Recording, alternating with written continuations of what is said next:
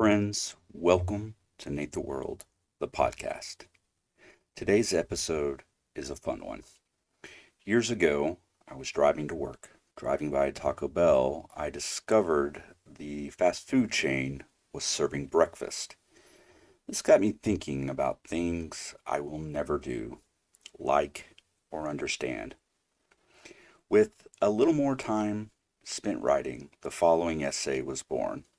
I hope you enjoy.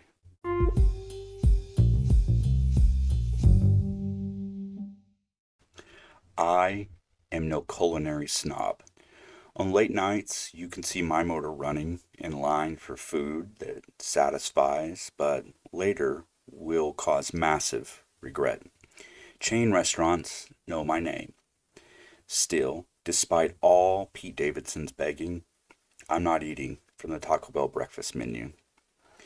My late night trips to Taco Bell are often born out of a need for convenience. I've either worked late and abandoned the idea of stirring pots and pans upon my arrival home, or I'm drunk. There is no other reason for me to visit the Bell. Nathan with free evenings doesn't eat fast Mexican food. A sober Nathan doesn't either. Taco Bell fills a void, and then punishes me for it. Without getting too grotesque, the bell is a lot like a shotgun. I'm spraying or praying. Either way, I am filled with regret. Alas, I never learned my lesson, but I have learned a lesson. I will not begin my day in pain and agony. Life is rotten enough. Why add more turmoil to my day. Which leads me to a broader point. There are lots of other things I will never do. Most are silly, a couple are serious. Despite moving to uh, democratize space via tech billionaires like Twitter's current owner, the king of blood diamonds himself, Elon Musk, I will never go into space. Now, I would relish the opportunity to launch into orbit and stare back at the big blue marble. My mind races with thoughts about such an opportunity. I can only imagine the, the creativity that it would unlock. But I know it isn't in the cards. I didn't start a bookseller in my garage thanks to a loan from my parents that is monopolizing online retail. I didn't name every company I own after a virgin. My parents still steered clear of the aforementioned blood diamonds. No, I'm a simple man from a middle class family in Oklahoma. Space is something I stare at from afar. It is not something I will ever do. I am writing the following sentence under the sense and acknowledgement that I am about to insult you. Apologies in advance for your poor taste in music. I also know that if you were to rifle through my massive music library, you will find artists you despise. I await with bated breath your think piece. I will never like the Eagles, Aerosmith, Kiss, Bon Jovi, ACDC, or Imagine Dragons. Hotel California is a venue I really want to leave. Steven Tyler ruins almost everything.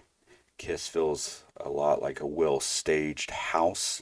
Sure, the pictures are interesting, but what is lurking underneath doesn't match reality. Bon Jovi is the worst thing about New Jersey. New Jersey. AC/DC hurts my entire body. Imagine dragons make the eagles bearable. In the eighth grade, I owned a pair of Shawn Kemp's Rain Man 2. Much like my Jordans from the year before, I loved these shoes. They made me feel like I was a better basketball player. I was still average. They worked well with both shorts and jeans. They were everything a kid could want. But then then a thief stole them from my locker. For the first time in my life, I was the victim of thievery. It felt like an unforgivable violation, a violation I still have not forgiven or forgotten. Out for dinner with friends or resting on the bar top, I see I am the odd man out. In group chats, there's always some snarky comment. Letting someone borrow my phone, I always hear, How do you work this thing?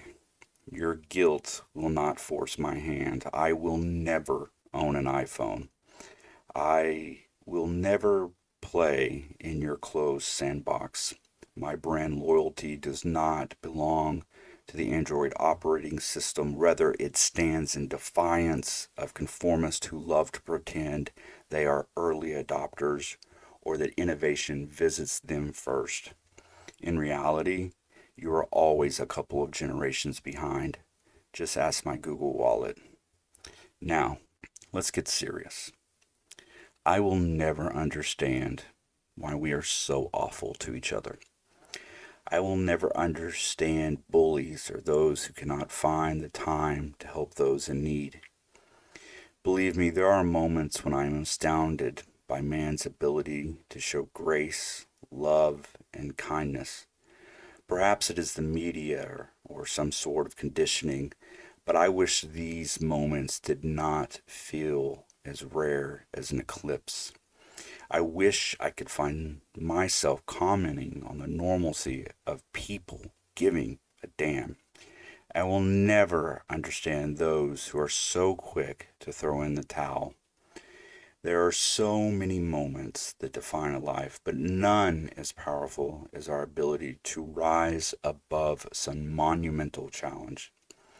These course correcting moments present an opportunity to rewrite the script, but we must lean into them.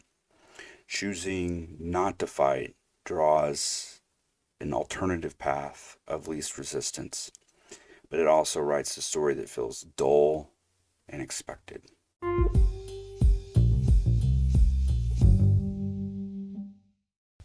As always, I want to thank you for choosing to spend a few minutes with me via this podcast.